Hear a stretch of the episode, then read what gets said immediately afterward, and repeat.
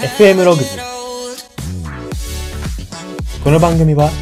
Look at You ログズの提供でお送りします。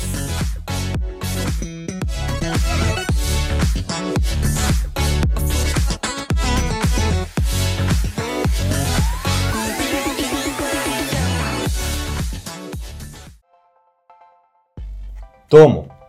久しぶりに Wii をやったらマイブームになりつつある人材エージェント Y です。この番組は人材エージェント Y が独自の分析眼をもとにあなたの人生観、キャリア観にさやかな変化を日々与えていこうという番組です。これは取り入れたいと思うものがあったら取り入れる、そんな感覚で聞いていただければと思います。さて、今回は創業者マインドのコーナーです。今回特集するのが、えールイ・ヴィトン株式会社創業者のルイ・ヴィトンさんでございます。はい。この創業者マインド、ここまで結構日本の経営者の方を中心に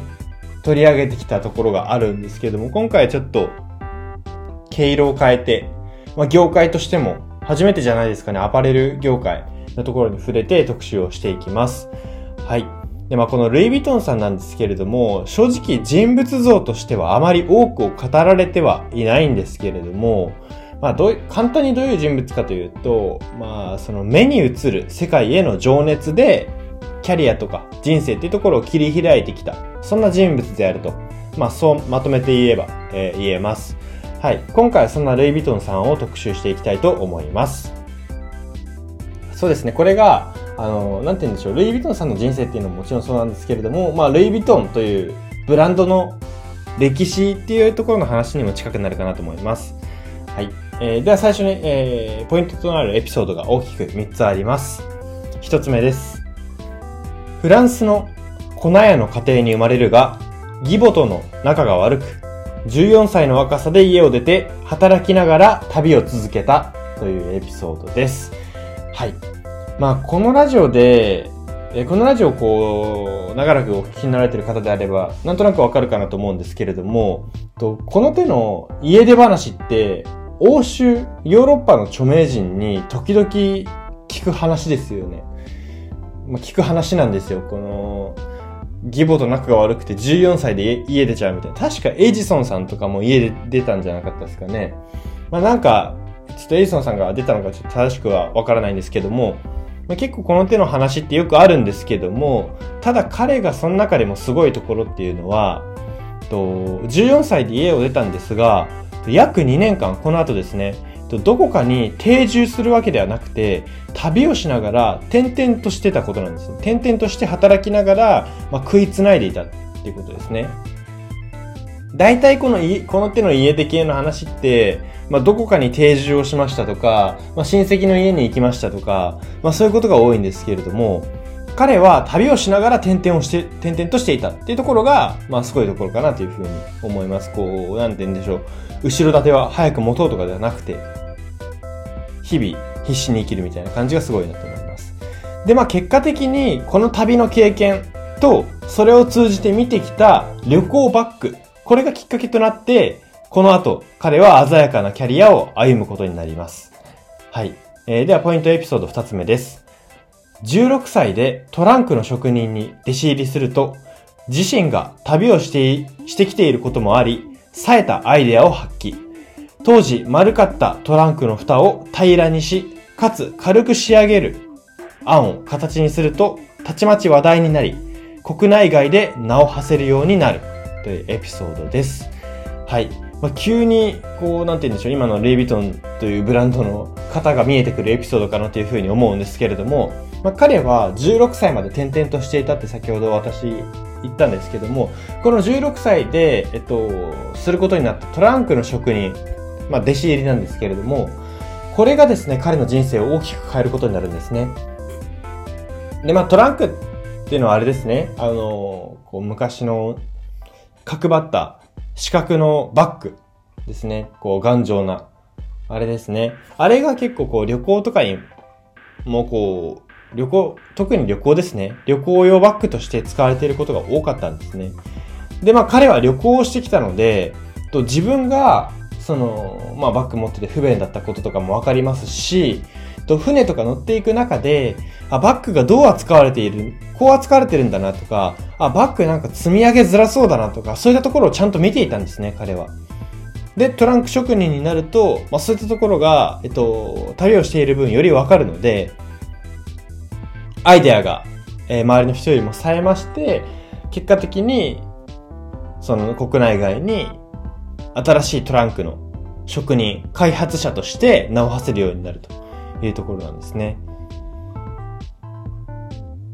で、まあ彼のこのトランクの蓋、丸かったトランクの蓋を平らにして、かつ軽く仕上げるっていうところ。このアイデアのすごいところっていうのは、と、まあ昔、旅といえば、このヨーロッパの旅といえば船とか、まあ、バスとかもあったんですかね。まあ、こう特に船がフィーチャーされがちですけれども、船とかがあったんですけれども、えっと、まあ、その、まあ、今回船だとすると、と彼のアイデアは荷物を積む船、船側も、えっと、旅人側も、両方を満たしていたんですね。ふ、まあ、船側って言うとちょっと雑ですけれども、と船の、なんて言うんでしょう、スタッフですね。船のスタッフからすると、丸い蓋のトランクって積み重ねられないわけじゃないですか。蓋が丸いと、丸い上に何かを乗せても落ちてしまうので、積み上げられないんですね。で、積み上げられないと、まあこう、もちろん処理も大変ですし、取りにくいですし、と、一回で乗せられる量にも限界が出てしまうわけですね。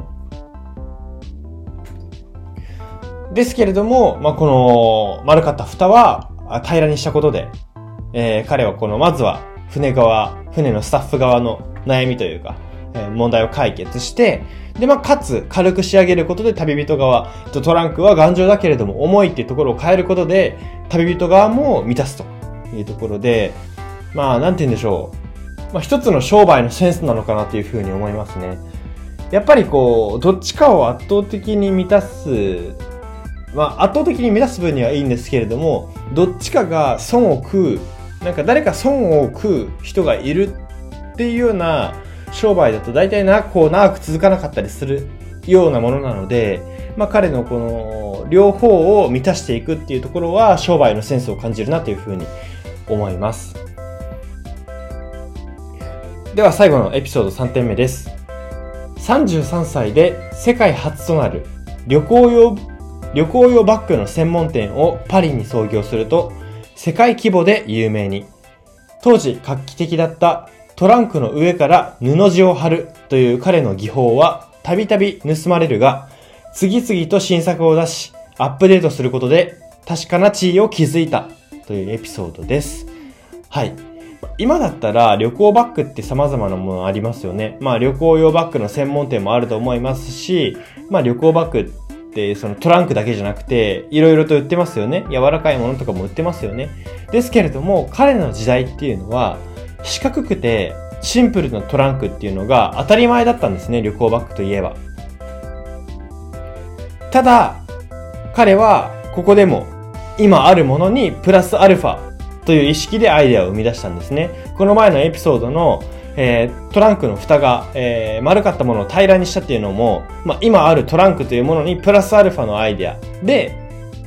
国内外で名を馳せるようになるっていうところで、まあ、彼の仕事の真骨頂というのは、やはりこの今あるものにプラスアルファっていうところなんですね。で、ここでも彼はプラスアルファをして、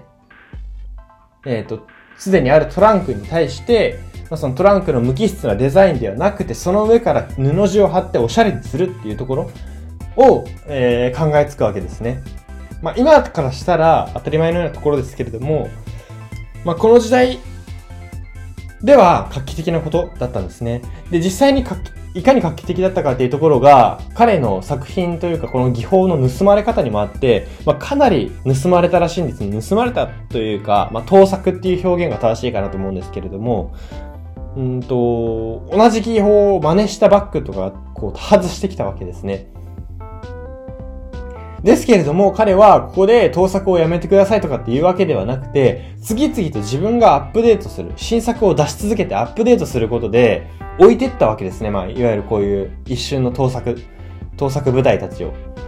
だからこれが、まあ彼のすごいところかなというふうに思います。やっぱり、こう、まあ仕事の場でもそうですし、なんか学生の方であれば部活とかでもそうかもしれないですけれども、やっぱりこの人、これがうまいとかって思われ、えー、いうのが有名というかな、えっ、ー、と、なんて言うんでしょう。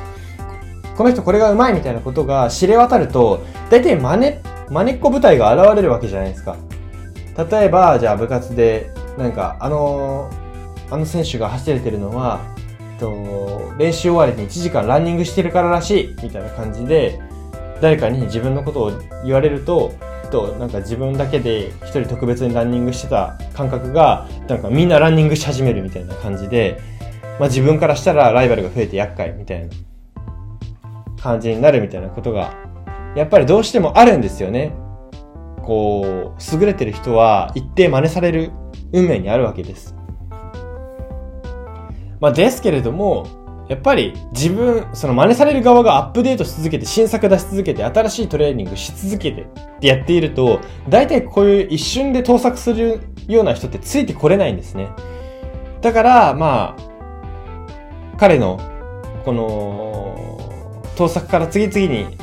負けずに、盗作に負けずに次々アップデートしていった姿勢っていうところは、まあ私たちも学ぶべきところが、えー、多くあるんじゃないかなっていうふうに思いますし、このアップデートし続けた姿勢が、えっ、と、彼のその後のキャリアをどうしたかっていうところはもう言うまでもないかなっていうふうに思います。今のルイ・ヴィトンというブランドの有名度からすればもうそこは説明する必要がないんじゃないかなというふうに思います。はい、えー、そんな感じで今回、えー、このエピソード以上になるんですけれども、とまあ、彼の言葉っていうところが、冒頭でその人物像としてあまり多くが語られていないと言っていたんですけども、この言葉もですね、あの、発見することができませんでした。彼は、そのなんかこう、名言とかを表であまり残していなかったようなので、言葉の部分は今回は割愛させていただけると嬉しいです。はい。そんな感じで今回は以上になります。今回は、そ創業者マインド、あ、失礼しました。と、最後に今日の行動の進めですね。で、えー、今日の行動の進めが、えっ、ー、と、目の前にある自分の作業に一手間加えてみようというところです。はい。まあ、先ほど少し言いましたけれども、まあ、彼の仕事の真骨頂は、今あるものにプラスアルファっていうところだったので、まあ、そこを、こう、真似るというか、して、と皆さんの今日目の前にある何か作業